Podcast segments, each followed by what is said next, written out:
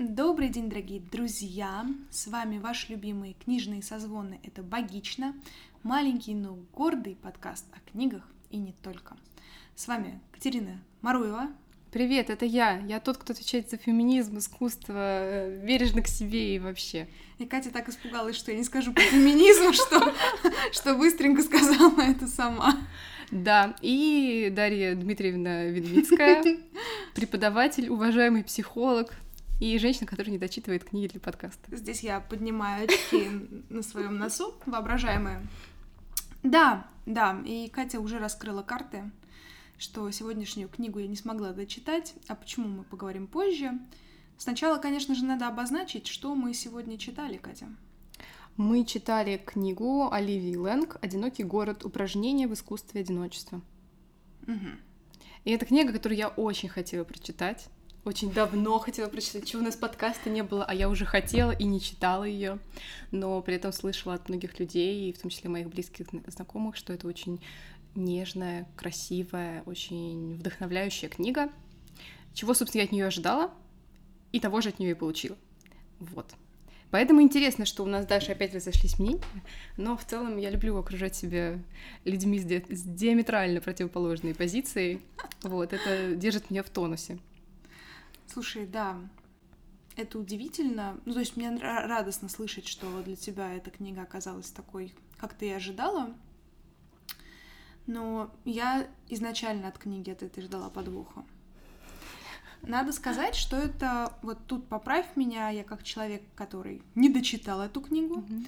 мне показалось, что это такое некоторое эссе, отчасти автобиографичное, Отчасти это некоторая такая компиляция фактов о том, что такое одиночество, как происходило изучение этого феномена, как психиатры к этому относились. Ну, это так, по касательной. Mm-hmm. И большую часть книги, как я поняла, занимают э, биографии в описании Лэнг, художников, людей творчества, которые так или иначе, по мнению автора, ну, как бы можно о них сказать, что они были одиноки в некоторой степени. Ну да, так можно сказать. А, но мне кажется, что это как раз такой поверхностный, что ли, взгляд на книгу. Ну, потому что она действительно содержит какие-то биографичные моменты. Mm-hmm. Она содержит много автобиографичных моментов, которые сплетаются вместе. Там действительно есть очень много отсылок к психологии, к психиатрии, к разным исследованиям каких-то культурных феноменов.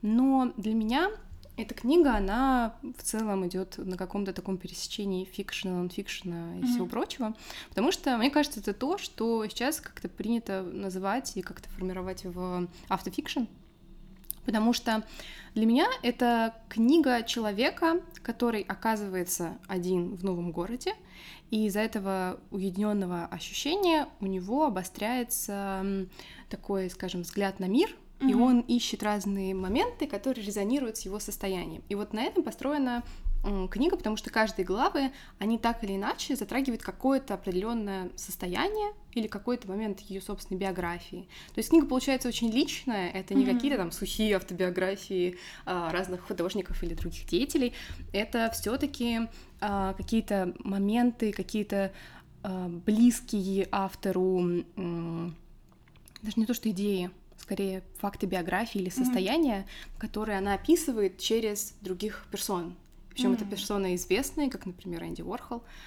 Вот, поэтому мне как раз очень понравилось, что она поэтичная, она очень красивая, но я думаю, что мы об этом поговорим чуть позже.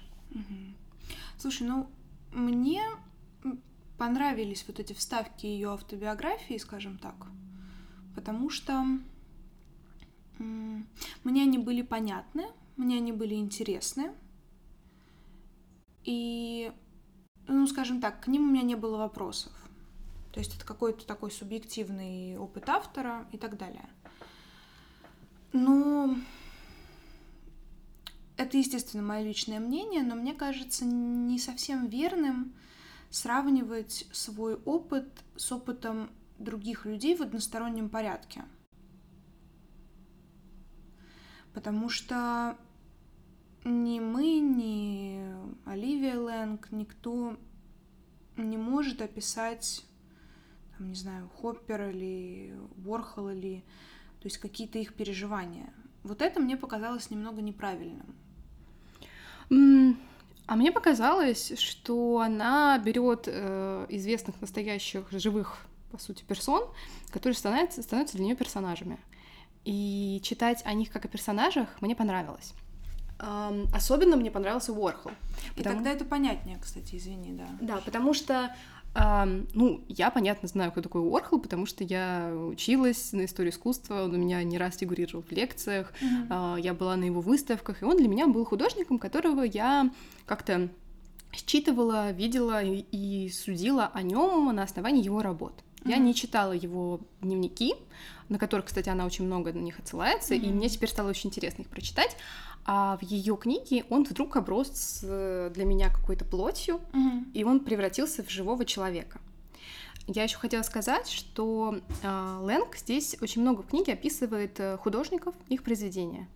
И она идет таким путем, каким часто э, про искусство судят, рассуждают и про работы люди, которые не связаны с искусством mm-hmm. профессионально, потому что это большой соблазн эм, трактовать работы художников через их биографии. Mm-hmm. И некоторые искусствоведы как раз максимальные там теори- теори- теоретики теорики.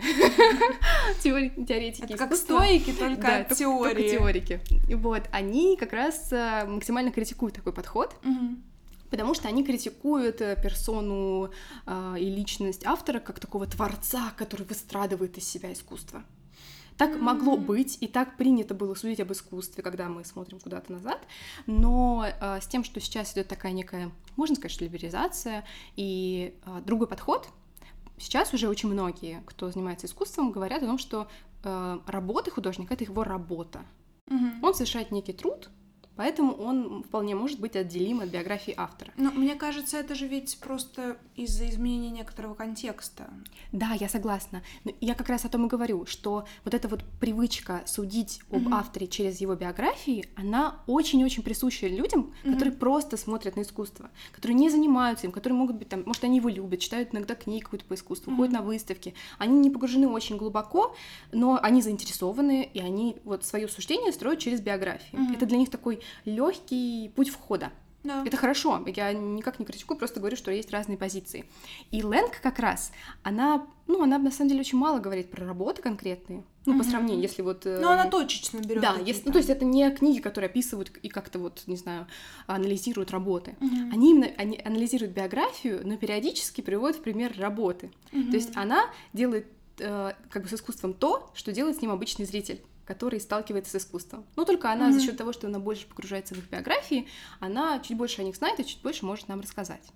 Слушай, ну ведь, как я поняла, Лэнг, она же ведь не искусствовед, да. То есть она поэтому и идет через вот этот легкий путь. Да, Хотя, да, знаешь, да. вот здесь, кстати, для меня двоякий момент. В каком смысле? Так или иначе, биография и личный контекст накладывает определенный отпечаток на творчество любого художника. Но другой вопрос, что сам художник может это не осознавать. Да. И мне кажется, вот здесь э, делать такую прямую связку, что художник выстрадывал там что-то, тоже не совсем корректно, потому что у него была потребность творить, ну, грубо говоря. Угу. Но при этом вряд ли он отдавал себе отчет, что он рисует там вот эту вот черную кляксу, потому что в его жизни сейчас черная полоса, да, я согласна, но очень часто через это э, как бы люди как бы пытаются искать ответы. Постфактум вот, это вот, проще. Да, да я да, про да. то и говорю, что это скорее способ э, понимания угу. искусства через. И она, кстати, почти такого не делает. Она как раз про вот эти вот выстрадывания. Это я сказала в качестве примера, так более угу. глобально, что есть такой подход. Очень часто к, к искусству относятся так. Вот. Что, кстати, мне показалось интересным, то что я а, Вообще, я считаю, что эту книгу идеально читать, когда кто-то поехал. И желательно один. Mm-hmm. И желательно на какой-то долгий срок. Ну, то есть книга становится твоим компаньоном mm-hmm. в, этой, в этой поездке, условно, в этом путешествии. И а, немножечко это связано с тем, что сама Лэнг описывает вот своего какого-то вот этого автора, я, от которого ведется повествование, как такого человека, который попал в новый город, в новые обстоятельства, mm-hmm. И в нем учится как-то вот снова себя находить и собирать через какие-то вот моменты. Первую главу, и она, кстати, мне меньше всего понравилась, я читала дома лежа в кровати. Угу. Ну, условно говоря, перед сном, как я читаю книги вот часто. И я вдруг подумала, что для меня как-то это плохо работает. Угу. То есть вот такой формат чтения вот для этой книги мне не подходит. И я это говорю специально, потому что иногда такое бывает, ну, по крайней мере, для меня, может быть, для кого-то еще, что то, как ты читаешь книгу, тоже влияет на то, как она с тобой работает. Соглашусь, да. Я придумала себе, собственно, целую схему того, как я читала эту книгу. Я поняла, что я не могу ее читать в какой-то вот будничной своей повседневной обстановке, а, поэтому я каждый день, там, благо это было начало января, было очень много свободного времени, брала книгу с собой и уходила mm-hmm. на час читать ее в кафе. Я выпивала свой кофе, читала там, не знаю, главу или, может быть, чуть меньше. Я почти никогда не читала больше главы за раз. И вот тогда для меня начало очень хорошо работать, потому что я дочитывала, ну, там, условно, свой минимум, ну, пусть будет полглавы mm-hmm. или целую главу, выходила на улицу и начинала резонировать с окружающим миром так же, как, как Лэнг резонировала в своей книге, mm-hmm. когда она какие-то моменты схватывает и как-то больше понимает чего-то про себя, про свое состояние сейчас. И это меня очень вдохновило. То есть мне нравится читать такие книги, которые тебя вдохновляют. И uh-huh. вдохновлять можно по-разному. Можно читать какие-нибудь там просто интересные концепты, какие-нибудь там философские размышления или исторические, и вдохновляться тем, что ты сталкиваешься с каким-то материалом, может быть, довольно сложным для восприятия, но который тебя немножечко расширяет, твою эрудицию, mm-hmm. твое, твое какое-то твое понимание немного каких-то исторических контекстов или мира, неважно, это один способ вдохновения. А второй способ, когда ну, просто действительно тебя как будто настраивают на какое-то более чуткое, более внимательное отношение к миру. Угу. И это же бывает гораздо реже, потому что это сложно сделать. Но со мной это сработало, и поэтому мне книга так понравилась. И я теперь думаю, что я бы, наверное, хотела поехать с ней в Нью-Йорк, в смысле с книгой. Uh-huh. Вот, и если я окажусь там на какое-то продолжительное время, и попробовать прочитать ее там еще раз, и снова в каком-то вот этот вот э, разговор автора с читателем, с собой, mm. со всеми вот этими вот историями погрузиться и посмотреть, как это будет работать еще. Хотя, конечно, из того, что я теперь еще повысила свой градус ожидания по сравнению с тем, что было раньше, возможно, это так уже не сработает. А, и также я хотела еще отметить такой момент, что в книге, чем к концу, к концу все больше и больше подняты очень много болезненных, травматичных тем. Mm-hmm. Там в главе четвертой про Дэвида Войнаровича э, есть очень много про его тяжелую судьбу, про сексуальное насилие в детстве, mm-hmm. про так, разные моменты очень тяжелые. Или, например, есть глава, которая посвящена СПИДу и тому, как люди из-за СПИДа отчуждались друг от друга, Короче, потому что... я не дочитала до самого ты, интересного. Правда, ты не дочитала до самого интересного, потому что вот первая глава про Хоппера, ну, я практически, я очень боялась, что я разочаруюсь, потому mm-hmm. что она, как, она какая-то совсем не оттуда. И э, с Уорхола уже становится лучше, и потом, чем дальше в каждой главе, чем чаще э, персонажи снова встречаются. Mm-hmm. Ну, то есть mm-hmm. Уорхол был в начале, но еще он будет немножечко потом, и еще потом, потом, потом. Войнарович появился здесь, и потом он появится снова, и снова, и снова. Хоппер не появляется вообще. И он в этом смысле стоит немного таким особняком, и глава про него, и сама его персона, потому что он все-таки немного другое поколение художников, mm-hmm. и он действительно очень сильно м- выбился как-то из этого общего mm-hmm. контекста. Потому что про э, человеческие судьбы там есть на самом деле очень много. И также есть очень интересная глава. Может быть, я сейчас тебя заинтересую, ты пойдешь ее перечитывать. Нет, абсолютно точно. Сейчас, прости, давай я немножко тебя перебью, mm-hmm. потому что я хочу поступательно как-то двигаться про вдохновение.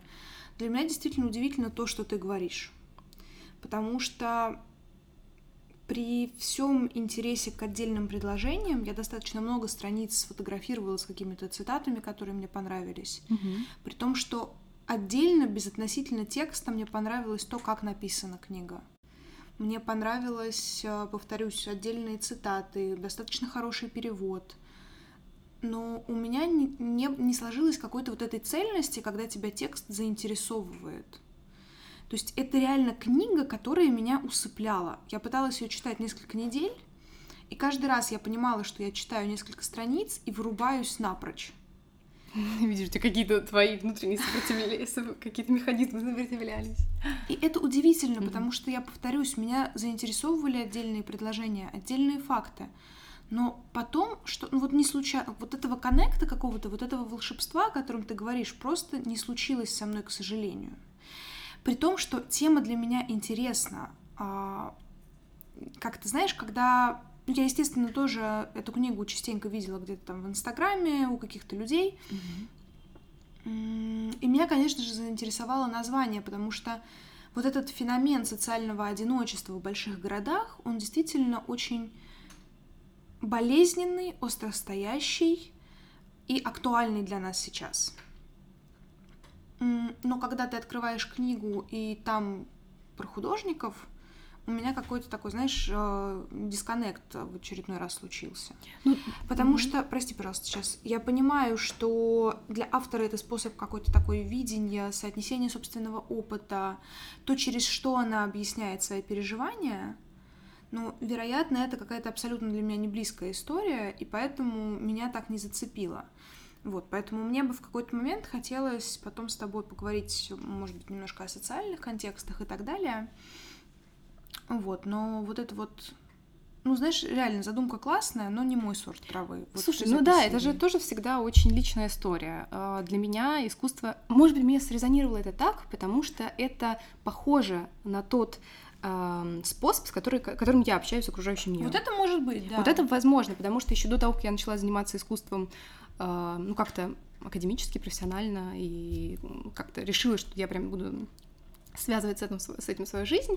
А, я, например, могла прийти в музей, смотреть mm-hmm. там выставку фотографий Роберта Дуана, слушая при этом какую-то свою музыку, тоже как-то вот об этом все рефлексируя.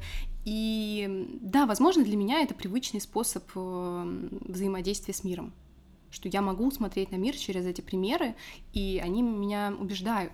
Ну, не то, что убеждают, а, она же не пытается никого убедить на самом деле. Она да. рассказывает интересные истории про, интересных, про интересное время, про интересные персоны, которые у нее при этом становятся абсолютно живые. Еще, кстати, одна персона, которую я хотела отметить, потому что она не художница, ну, не совсем художница, а, это Валерий Саланос, который стрелял в Энди Уорхола, и mm-hmm. этим и, собственно, она и прославилась. Мы о ней тоже говорили, конечно, когда изучали Энди Уорхола. Периодически она так или иначе встречается как некая отсылка в разных э, произведениях искусства. Но тут она вдруг реально ожила как-то у Лэнг, и она, в смысле Лэнг, очень бережно относится к своим персонажам, несмотря на то, что они у нее зачастую очень противоречивые. Mm-hmm. У них тяжелая судьба, они неприятные люди, ну, такие вот, скажем так, не хотела бы я с ней оказаться в одной комнате, но при этом эм, ко всем есть какое-то такое сострадание человеческое. Mm-hmm. И это мне тоже очень понравилось. Да, вот тут я с тобой соглашусь, что Лэнг очень, ну, как бы старается максимально объективно нарисовать вот этих персонажей, о которых она говорит. И с одной стороны, чувствуется некоторый ее такой трепет, когда она описывает э, этих людей, их картины, которые ее цепляли, mm-hmm. но при этом действительно нет э, попыток обелить их каким-то образом, улучшить. И действительно, вот из того, что я успела прочитать, я как раз тоже отметила тот факт, что у всех этих людей очень тяжелый бэкграунд. И знаешь, для меня здесь в очередной раз встает такой вопрос, над которым ну, не знаю, я думаю, мои коллеги регулярно про это думают. Что такое норма и что такое патология? Творчество — это про патологию или про что это? Вообще, как бы, откуда рождается творчество? Потому что вот здесь для этих людей, мне кажется, действительно творчество было таким способом переживания, проживания того, что у них случалось в жизни — не попыткой рефлексии, а именно попыткой выразить какое-то внутреннее состояние, что-то вот такое. И здесь как раз их бэкграунд, он и формировал это. Хотя, ну, мы вот там буквально 10 минут назад про это говорили, да. Mm-hmm. Но мне очень не нравится вот этот момент, что мы воспринимаем этих людей как гениев, как как каких-то образчиков, может быть, в чем-то. Потому что на самом деле все эти люди были глубоко несчастны. И ну, то есть ими сложно не восхищаться, с одной стороны, потому что они действительно создавали какие-то значимые произведения искусства, они оставили свое имя в аналах истории и все вот это вот. Но ты читаешь про них, и ну, я себя каждый раз ловлю на мысли, что я бы не хотела такой судьбы себе и своим близким. Да, да, абсолютно точно. ты им сопереживаешь, и это все верно. Я еще, кстати, хотела сказать, что, ну, опять же, это очень такое скажем так, момент прям для серьезных дискуссий о том, насколько они вот как творцы именно вот это вот было через какую-то необходимость и патологию. Это момент спорный во многих случаях, угу. кроме одного.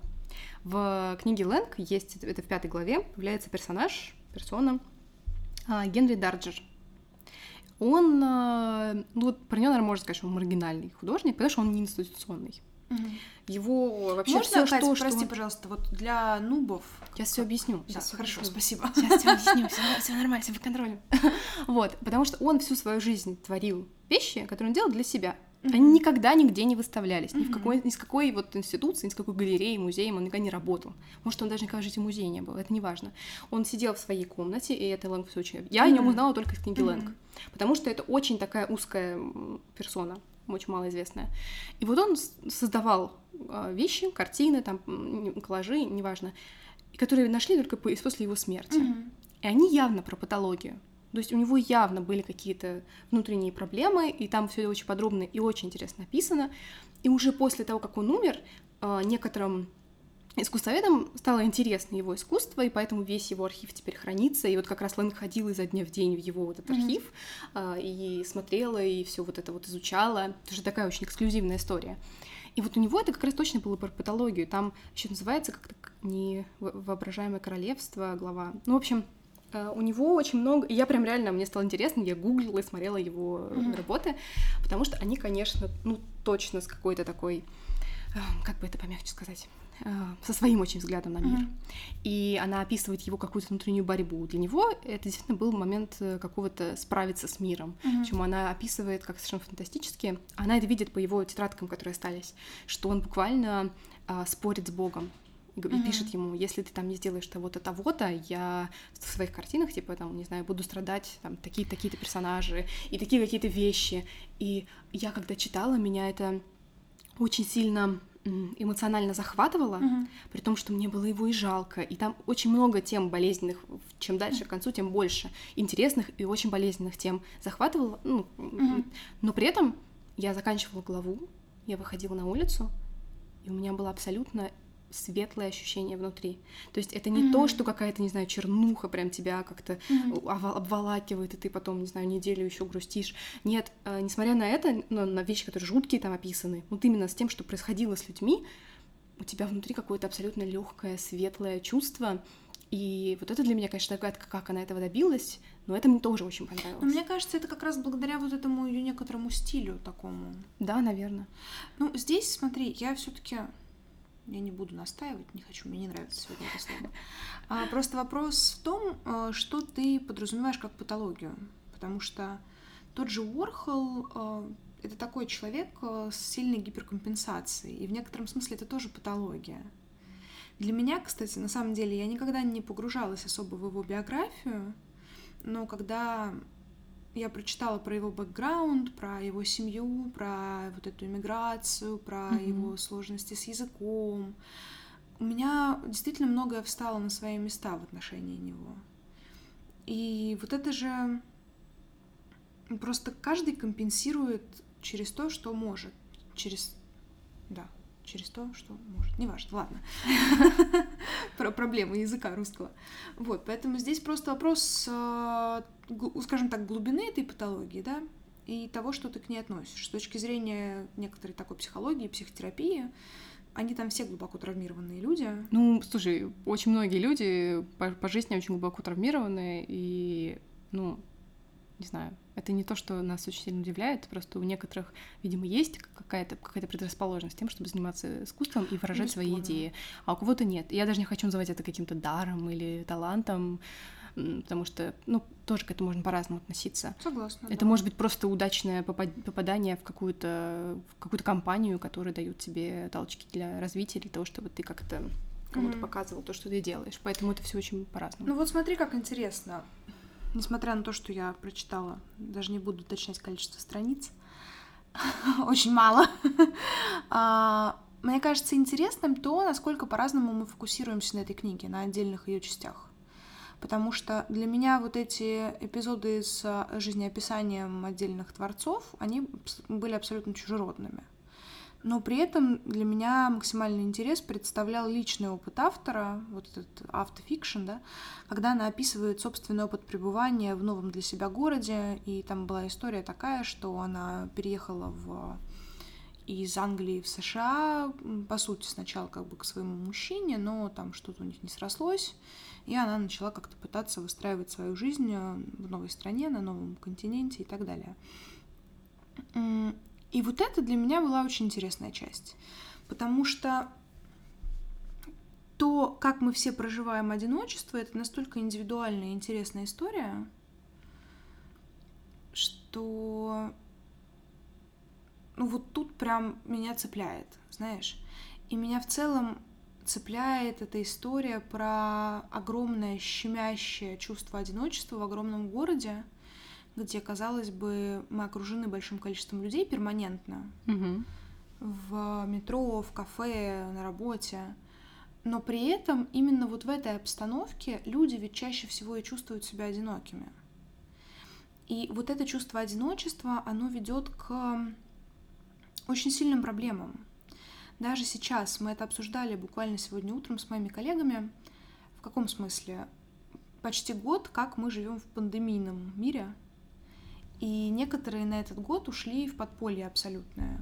Ну, то есть там у нас есть ряд знакомых, которые действительно весь этот год работали удаленно, не особо как-то ни с кем не общались, ничего не делали.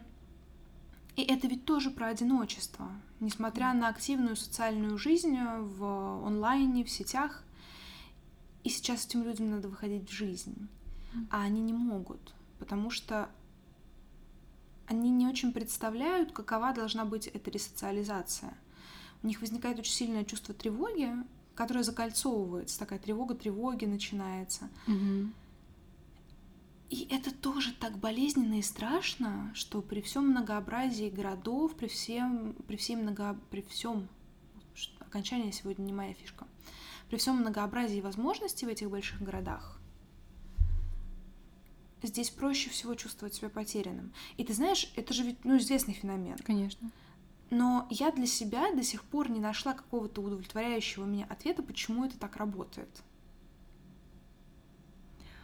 Ну, то есть, mm-hmm. понятное дело, там мое образование дало мне знание о том, что такое феномен толпы, там, да, делегирование ответственности, тыры-пыры, что там в метро, вероятно, никто не вызовет э, скорую там другому человеку, потому что будет, будет да, считать, будет считать, что... что кто-то другой это сделает. Да, да, да, да. То есть, как бы, это все понятно. Угу. Но почему вот это чувство одиночества рождается? Я могу понять Лэнг на первых этапах, на первых порах, когда ты переезжаешь в другой город, в другую страну, тем более. Хотя, как бы, это еще, да, страна с тем же языком, что и у нее. Это тоже важный фактор. Если мы да. говорим о людях, которые переезжают в страну с другим языком, это еще же ситуация страшнее.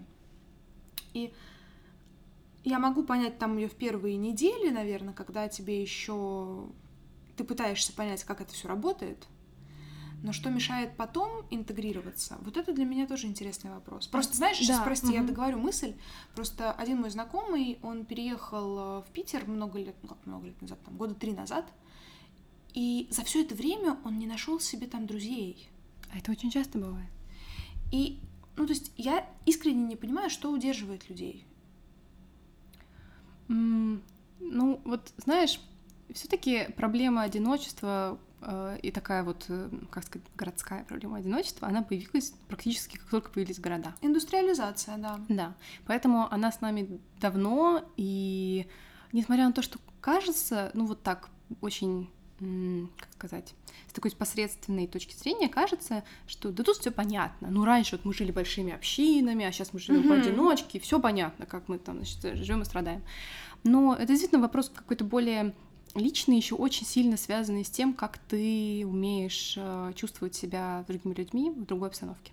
Мне, кстати, как раз кажется, что первый, может быть, даже месяц э, какой-то адаптации в новом городе или в новой стране, э, это чаще похоже на какой-то такой увлекательный, ну не то что квест, но что-то ну, увлеченное. Путеше... Да, типа ты ищешь путешествие. А вот по потом, попозже, как раз начинаются проблемы. Вот у Лэнг есть в одной из глав момент, когда она описывает то, что она погрузилась буквально в интернет, и mm-hmm. она могла там, не знаю, неделями не выходить из дома, постоянно, значит, с утра до ночи, как бы, mm-hmm. оказываясь в сети, и таким образом, как бы чувствуя себя внутри сообщества, но на самом деле потом ощущаю себя еще более оторванно. Но это же мы То есть пузырь, это, это да. у нас теперь, помимо индустри- индустриализации, есть еще вот и вот эта вот информационная новая э, реальность, которая тоже нам дает иллюзию того, что мы Мгм. вместе, но на самом деле по отдельности. И как раз пандемия очень хорошо нам всем это показала, Да. что это иллюзия. Когда мы вдруг начали, значит, на- э, лезть на потолок из-за того, что мы уже больше не можем сидеть в зумах, нам хочется трогать друг друга. Мгм. Вот. И это вопросы какие-то, которые мы решаем каждый для себя, но при этом это очень сложно многим людям, и я знаю это хорошо по себе, оказаться внутри нового сообщества и в него интегрироваться. А Даже если это, ну, например, небольшая группа по интересам. Казалось бы, вы, Мгм. вы все пришли, у вас есть один интерес. Ну, какая проблема? Знакомься, дружи там со всеми. Но это почему-то страшно. Почему-то тебе кажется, возможно, что тебя сейчас как-то отвергнут, что вот эти другие такие классные, а ты вдруг окажешься не таким классным. Срабатывает какой-то си- синдром самозванца. И это все в нас эм, очень глубоко прошито. И это какой-то такой более сложный момент. Ну, то есть это я как раз против такой позиции, что типа, да почему ты сегодня нашел друзей? Это ж Нет, там... нет, нет, смотри, Ну, это, это это важно. очень сложные Нет, моменты. смотри, это в каком смысле важно? А, я не заставляю никого иметь друзей. Мне как бы... Не, понятно, что Я в этом нужны, смысле но- эгоист, и мне да. плевать, как бы, там, это типа ваше решение, заводить друзей или нет. А, и как это делать тоже. Это может быть в разном темпе. Но я об этом рассуждаю с другой точки зрения. С точки зрения психического здоровья. Опять же, моя эгоцентричная часть говорит, класс, ребят, не заводите себе друзей, у меня будет больше клиентов. А, а с точки зрения некоторого такого альтруизма и человеколюбия было проведено огромное количество исследований. И я сейчас даже не про 8 объятий в день и не про всю вот эту вот историю. Но нам очень важно иметь поддержку не обязательно от сообщества, но от ряда доверительных людей. И это могут быть наши партнеры, это могут быть наши друзья. Но очень важно, чтобы у тебя была сформирована вот эта сеть, некоторая община, условно говоря, которой ты можешь доверять. Да. Потому что в противном случае вот эта социальная изоляция является одним из сильных депрессогенных факторов. Да, нет, я абсолютно с этим не спорю. Я как раз тоже считаю, что это все понятно, твой совет, что тебе нужны друзья для того, чтобы так, ну, например, не чувствовать себя плохо. Я имею в виду, что даже если тебе, может быть, хочется найти этих друзей, тебе страшно начать общаться с людьми, тебе страшно вот, вот эти какие-то начинать э, коммуникации, поэтому у тебя их нет. Чтобы вы понимали, дорогие друзья, на Катиных девишниках собирается далеко даже не пять человек. Да, но при этом я молчу, я сижу в уголке и общаюсь тем, что молчу. Слушай, ну это же тоже способ взаимодействия. Ну да. Если тебе в этом комфортно, да, и это я сейчас как бы не только в отношении тебя говорю, а в целом, если кому-то комфортно пребывать в некотором сообществе и наблюдать со стороны, при этом все равно у тебя же достаточно сильные доверительные связи с каждым отдельным членом этого сообщества. Ну да, это, ну это понятно. Я с ними уже сначала сформировала связи, а потом уже собираю их вместе и такая, так, а теперь общайтесь. А я Да. буду сидеть и смотреть. Да. Вот. Это другое. Но, например, недавно я оказалась как бы в зум-конференции, где нужно было среди незнакомых людей рассказать про себя. Я там чуть не посидела просто. Я реально, я сидела, потела, и такая, господи, мне сейчас придется говорить, людей остается все меньше, мне, мне сейчас точно придется говорить. Я просто, я с ума сходила, мне казалось, что я, у меня начнется когнитивный слом, и я просто не смогу ничего сказать. Ну, то есть я начну говорить какие-то нечленораздельные слоги. Вот. И я просто вся сидела и дрожала. И я писала, Даша, Даша, зачем я на это подписалась? Мне страшно, я не хочу говорить. Вот. И мы такие, спокойно, типа, «Пред- представь, что твой подкаст, ты же можешь говорить на подкасте. Вот. Но я к тому, что мне было очень страшно. Хотя Опять же, мы все здесь собрались как бы с одной целью. Ни у кого нет цели как-то зачморить другого, и более того, никто мне точно ничего не скажет. Но почему-то это ужасно страшно. Взять и немножечко так себя открыть с чужим незнакомым людям, даже, даже если это по зуму, а если бы мы в одной комнате сидели, я бы, наверное, вообще посидела. Я сейчас скажу одну фразу, которую я очень часто повторяю. Обычно я говорю ее в шутку. Короче, цитирую дословно. А вот это звучит как запрос на психотерапию. Да у меня тут полно вообще. Я, я, я уже даже пошутила об этом, когда все таки мне пришлось говорить. Я сказала, что я очень боюсь, но надо. Слушай, здесь вот как раз, кстати, это тоже очень важный момент, потому что здесь мы делаем для себя выбор. Что нам важнее? Некоторый наш вот этот страх и жизнь в нем, или все-таки некоторое усилие над собой, чтобы в результате добиться какого-то удовлетворения, скажем так. И опять же, да, я там никого не призываю делать этот шаг насильно, но просто следует следить за тем, в чем тебе комфортно пребывать и какие условия были бы для тебя лучше. Ну, знаешь, это как со спортом. Угу. Всегда очень ленно начать, и в какой-то момент становится очень тяжело, но ты понимаешь, что это полезно. И я сейчас не говорю там о ребятах с аутизмом, о таких шизоидных личностей, для которых в целом нет большой потребности в общении с кем-то другим. Если мы говорим о норме, ну, это, знаешь, такая превентивная история, типа, давайте пытаться заводить себе поддерживающие сообщества. Это же очень важный, кстати, элемент а, терапии для людей с психическими заболеваниями, например, шизофренией а, для них как раз очень большая проблема по выходу из психиатрической больницы сформировать вот этот некоторый круг, с кем угу. они могут общаться. А это же и является некоторым таким психотерапевтичным действием. Угу. И поэтому там, за рубежом есть специальные центры, которые помогают в социализации, в налаживании некоторых таких вот этих связей. И мне кажется, что если бы вот эти ребята которые в книге описаны нам в качестве главных персонажей, если бы у них была более широкая сеть именно доверительных контактов, причем пораньше, да, чем тот возраст, как бы, о, которых говорит Лэнг, mm-hmm. о котором, то история бы, может быть, по-другому пошла. Не, ну понятно, если бы таковы. Ну, кстати, э, вот в пятой главе, где опять вот про этого э, Генри Дарджера, который очень затворно жил, uh-huh. особенно последние свои годы, там описывается, что у него был друг. На, на, на протяжении mm-hmm. определенного промежутка времени у него был очень близкий друг, который очень его поддерживал и даже гораздо лучше себя чувствовал, вот, пока эта дружба была. Но потом он умер, mm. и вот тогда вообще все оборвалось, стало совсем плохо. И вот как раз вот эта дружба, именно вот в случае Дарджера, описана очень хорошо, и то, как она влияла, и mm-hmm. важность э, общения. Да, это все тоже есть, если уж возвращаться к книге, ради которой мы тут собрались. Мне, знаешь, хотелось еще два важных момента отметить. А, первый, это как раз ты сказала про вот эту такую изоляцию. Э, был же момент, была такая новость пару лет назад, что девушка не выходила из Москва-Сити полгода, потому что у нее не было такой потребности. ну, то есть, как бы она жила за счет доставок еды, спортзал у нее был прямо в доме, где она живет. И я тогда так ужаснулась. Мне показалось таким странным, что человек в течение полугода, ну, по сути, не выходил с одного района. да. А второе, ну, конечно, потом мы все стали так жить. Да, да, да. А второй момент, э, есть же ведь, кстати, даже такой феномен, называется хикикамори.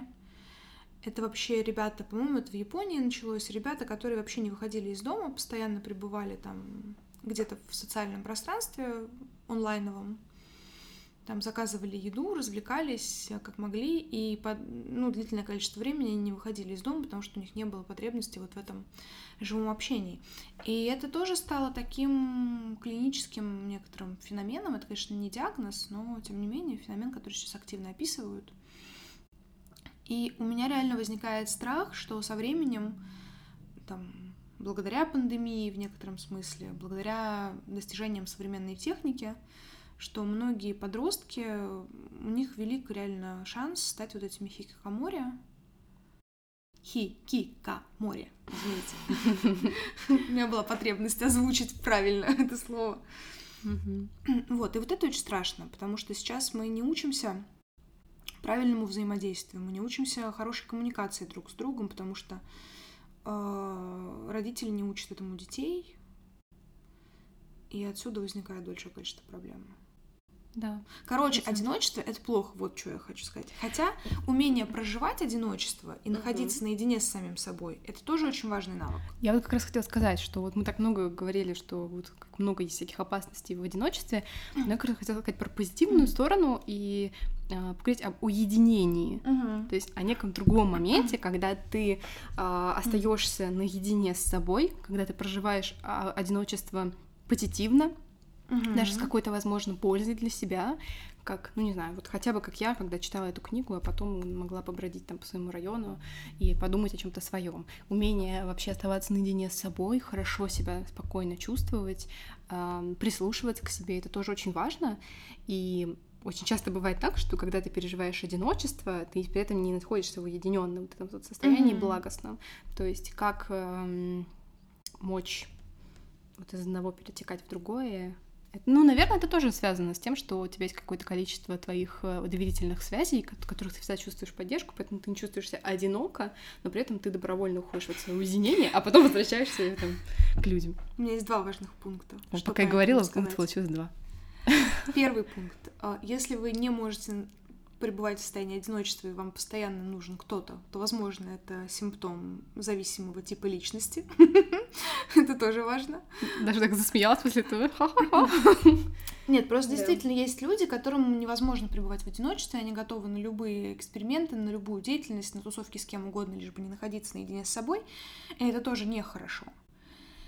И второй важный момент, а, ну, извините, в каждом подкасте я буду уходить в такую возрастную психологию, это же тоже формируется с детства, наше умение находиться наедине с собой. Сейчас родители настолько... У нас есть в целом вот этот культ идеального родительства, и нам кажется, что чтобы быть идеальным родителем, я должен постоянно чем-то занимать своего ребенка. Спойлер, не надо так делать. Потому что ребенок должен уметь занимать себя самостоятельно. И мы сейчас впадаем вот в эту проблему, что родители постоянно как-то чем-то занимают ребенка, постоянно суют ему какие-то дополнительные стимулы, чтобы он постоянно пребывал в каких-то вот угу. пребывал в чем-то, развлекался чем-то, чтобы его развлекали. А сам с собой он не умеет находиться, он не умеет сам с собой играть. И вот как раз в том числе из-за этого возникают эти проблемы, что с возрастом человек тоже не понимает, о чем ему делать наедине с самим собой. Как быть? Как вот это вот, э, как найти эту грань, как ну, научить ребенка при этом не оставлять его, чтобы он не чувствовал себя брошенным, но при этом, чтобы он занимался собой. А что значит брошенным? Погодите. Ну, например, ну то есть у меня же нет своих детей, поэтому я как-то... Наверняка родители, которые пытаются ребенка занять, боятся именно этого, что он почувствует себя брошенным. Нет, это какая-то крайне. Это картошка и попугай, знаешь, вот. Ну, почему? Потому что брошенным это не то. Нет, смотри, если э, родители ребенок находится не так, ладно. Когда-нибудь мы с вами проговорим про типы привязанностей. Э, ну, факт в том, что есть разные типы привязанности. Надежный тип привязанности означает, что ребенок спокойно отпускает маму куда-то, но он знает, что если он позовет, мама вернется. И при надежном типе привязанности ребенку достаточно в определенном возрасте, там есть тоже разные градации, а, ребенку достаточно, что мама просто находится в одном пространстве с ним. И тебе не обязательно постоянно чем-то занимать ребенка. Ты можешь быть просто в зоне его какого-то такого визуального контакта, да, он тебя видит, он понимает, что ты рядом, или что ты там вышла в соседнюю комнату, но он тебя позовет, и ты вернешься но ты не обязана все это время стоять рядом с ним с погремушкой. Ему нужно уметь играть своими игрушками самостоятельно. Для этого изначально мы сначала, естественно, сами играем с ребенком 2 на 2, или как там, тет-а-тет, не понимаю, сейчас запуталась, короче, я в количестве один людей. Один Да, спасибо. Типа два на два, ну что? Откуда еще двух? Это воображаемые друзья. А, вот. Вы сначала играете вместе, Угу. А потом в какой-то момент мама может сказать, «Э, извини, я сейчас занята, попробуй поиграть сам. И ребенок постепенно этому учится, это не так страшно. Ничего, когда у тебя будут дети, мы потренируемся. Хорошо. Запишем про этот подкаст тоже. Вот, короче, реально ищите хороших возрастных психологов, психологов развития и обсуждайте с ними, что делать в этой ситуации. Я вот хочу все-таки вернуться к книге, потому что, ну, конечно, у нас была минутка полезного. Вот, теперь, значит, вернемся к э, нашим баранам. А, я вот еще хотела сказать про а, другие книги, которые действовали mm-hmm. на меня также. Ну, то есть вот это вот давали, mm-hmm. вот это вот ощущение вдохновения. Mm-hmm. И я, пожалуй, смогла придумать только одну такую книгу, которая прям для меня как-то очень в один ряд стала, хотя они очень разные. Но у них, в каждой из них были художники. Это «Лето целого века». Ты знаешь, я, кстати, в своей голове, а, когда брала Лэнг, я тоже... Для меня как-то эти книги встали сначала в один ряд, но мне показалось, что они очень разные. А вот что, что тебя именно, как, как вот это различие? It's complicated, знаешь, это вот из этой серии. Потому что «Лето целого века» как будто претендует на такую объективность. Там не особо я заметила какой-то след автора. Да, согласна. И как-то ты просто проживаешь год с этими людьми. Причем с таким, знаешь, это такой все-таки лето целого века, он все-таки такой телеграфный немножечко стиль повествования, как будто отдельными фактиками, отдельными кусочками. Да, но тоже описанными очень художественно. Ну, то есть Безусловно. они тоже тебе рисуют этих Безусловно. людей как живых абсолютно. Да, но вот, знаешь, без претензий, я бы вот так сказала, потому что у Лэнг все-таки есть какая-то вот эта вот такая претензия ко, ко всему этому процессу. И лето целого века мне далось легче гораздо. Поэтому, не знаю, вот мне их как-то сложно действительно сравнить. Возможно, летом мы прочитаем «Лето целого века». Я перечитаю спустя 6 лет. И Нет! I'm not ready to do this. Но у нас есть другая, кстати, идея по поводу наших подкастов, поэтому я думаю, что Катя сможет прочитать «Лето целого века» самостоятельно. Слушай, а мне, знаешь, что Ланг напомнила? А, «Женщина девятой улицы». А мне, кстати, вообще не напомнила. Вот я тоже думала, что, в принципе, это, ну, тоже такой как бы биография разных, э, значит, художников, художниц, но написано они как-то совершенно по-другому. И э, «Женщина девятой улицы» для меня как-то вот совсем не так работало. А у меня вот они встали в один ряд, потому что я что ту не смогла дочитать, что эту. И, видимо, видимо, вот это вот жизнеописание художников, которые для меня не слишком интересны, они, безусловно, интересны как личности, действительно, угу. это сложно отрицать. Они интересны как э, художественные феномены, без вопросов, гениальные люди. Но, не знаю, я не чувствую какой-то внутренней сопричастности с их работами, и поэтому для меня они какие-то такие... Эх, ну, класс Хоппер, класс Ворхол. Ну, не знаю, как-то не оставили они след на моей э, простецкой душонке. Поэтому вот они в один ряд э, как-то встали. Хотя действительно Лэнг гораздо более художественно, безусловно. И стиль повествования, и такой заход на автофикшн гораздо интереснее у Лэнг. Я буду продолжать рекламировать другую книгу. Я очень люблю тоже эссеистику, ну, как бы... Э, я люблю траву, но другого сорта. Mm-hmm. А, и я уже как-то упоминала эту книгу, она называется «Я ненавижу свою шею». Это сборник эссе от э, э, голливудской сценаристки. Это такая уже дама в возрасте писала, и это очень такие... Мне кажется, я прям даже эту фразу говорила, что это вот такая книга, которую я бы хотела написать на старости лет, потому что это такие прям тонкие, острые, небольшие заметки о жизни, которые мне очень близкие и понятны. А... И написала ее Нора Эфрон. Да, вот, спасибо тебе большое. Нора Эфрон, да. Вот ее я могу рекомендовать всем. Ну, как всем, кому интересна эта тема, конечно. Ладно, возможно, почитаю. Возможно, Может быть, я возможно. пролоббирую, да, и мы почитаем как-нибудь летом, потому что я с удовольствием перечитаю, и даже в бумаге себе ее куплю, наверное, потому что действительно классная книга. Ну что, я думаю, что на этом мы закончим. Эм, спасибо, что вы нас послушали. Я надеюсь, вам было интересно. Мне было интересно. И книга мне тоже очень понравилась. И мне, наверное, я бы смогла как-то еще живее не рассказывать, если бы не прошло два месяца с тех пор, как я ее прочитала. Но, видите, даже спустя два месяца у меня все равно есть очень много живых, так сказать, свеженьких воспоминаний и ощущений от нее. Вот. Угу. Ну, а я, как всегда, могу вытащить социалочку, мне кажется, из любой книги, которая мне понравилась или не понравилась. Вот. А, не знаю, мне хочется всем пожелать чувствовать себя классно в компании близких людей. Или самим по себе. Главное, классно. Да, Да, но все-таки хочется, чтобы у всех был близкий человек. Вот у меня есть ты, Даш. А у меня ты видишь, как нам повезло. Да, поэтому мы записываем подкаст. Чтобы вам тоже было, чтобы вы чувствовали себя сопричастными с нами и тоже чувствовали себя не, не одиноко. Да, пишите, что вы думаете по поводу одиночества, как вы его проживаете, воспринимаете. Может быть, у вас есть какие-то картины, как у Лэнг, которые вы связываете с одиночеством. В общем, пишите все, что думаете по этому поводу, или не по этому тоже. Пишите. Если вы читали книгу, то тоже напишите нам. Да, напишите Кате, поддержите с ней беседу. Вы сможете это сделать, в отличие от меня. Только не спорьте со мной, пожалуйста.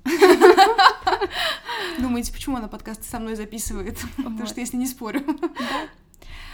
Ну, вот, пишите нам, да? Да, да. И мы услышимся через неделю. Пока-пока. Пока. -пока. Пока.